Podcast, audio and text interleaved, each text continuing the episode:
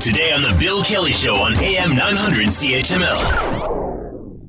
representation uh, from Canada, the U.S., and Mexico have begun what they call intense meetings yesterday for what could be a multi day round of discussions and negotiations, hoping to secure agreement for NAFTA. Now, the sand is running out of the hourglass here for a whole lot of reasons. Marvin Ryder's here in studio to talk to us about this. I'm, of course, business professor at the DeGroote School of Business at McMaster University. Thanks for coming in today, by the way. Glad to be here, Bill. Uh, just watching some of the clips on the newscast this morning, uh, it kind of sounds like these guys feel as if they're under pressure to come up with something sooner than later now. So let me take you back a little bit. In in uh, early March, we were going to do the eighth round of NAFTA negotiations in Washington, and they got canceled. And instead, at that time, Mr. Lighthizer, who's the representative, said we'll we'll have some intense discussions, and we're going to wrap this all up by the end of April. And Mr. Trump, you might remember in March, uh, decided he'd put uh, tariffs on steel and mm-hmm. aluminum, but oh, I'll make an exception for Canada and Mexico because you're talking NAFTA we'll give you till the end of April to wrap it up. Well, last Monday was the end of April, and we didn't have an NAFTA deal. So Mr. Trump came out of, out of hibernation and said, okay, okay. I'm going to give you a one time extension of 31 days. You've got to have a deal by June 1st, or Canada and Mexico, you're going to have tariffs put on you.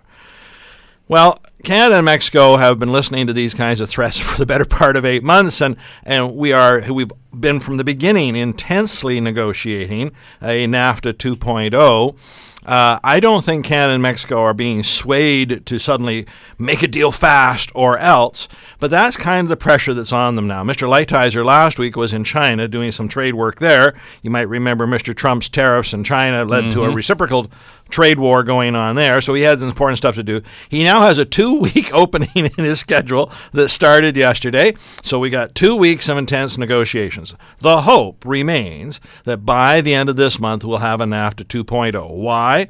Because on July 1st, we have the Mexican national presidential election, and they want all negotiations to cease in June and July as they run up to that.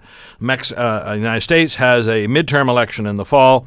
So if we can't get a deal by the end of this month, then we're probably going to have to put it in hibernation. I've said for some time I think there are really two outcomes of these talks. One is yes, maybe we'll get NAFTA 2.0. We'll get the whole darn deal done the other possibility is that, and I know this for a fact, that there have been 26 negotiating teams, and 23 of them are done.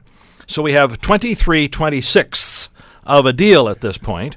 Maybe what we'll wind up doing is signing NAFTA 1.8 with an agreement to come back in eight or nine months and finish the last two or three. I think those are both possibilities. But the wild card is the third possibility that if Mr. Trump can't get a whole deal, then he'll rip up the existing deal and we'll go back to these tariffs and quotas and God knows what else he wants to. And that's something I don't think we can we can handle. We can't control Mr. Trump. We're going to do what we can do. Want to hear more? Download the podcast on iTunes or Google Play and listen to the Bill Kelly Show weekdays from 9 to noon on AM 900 CHML.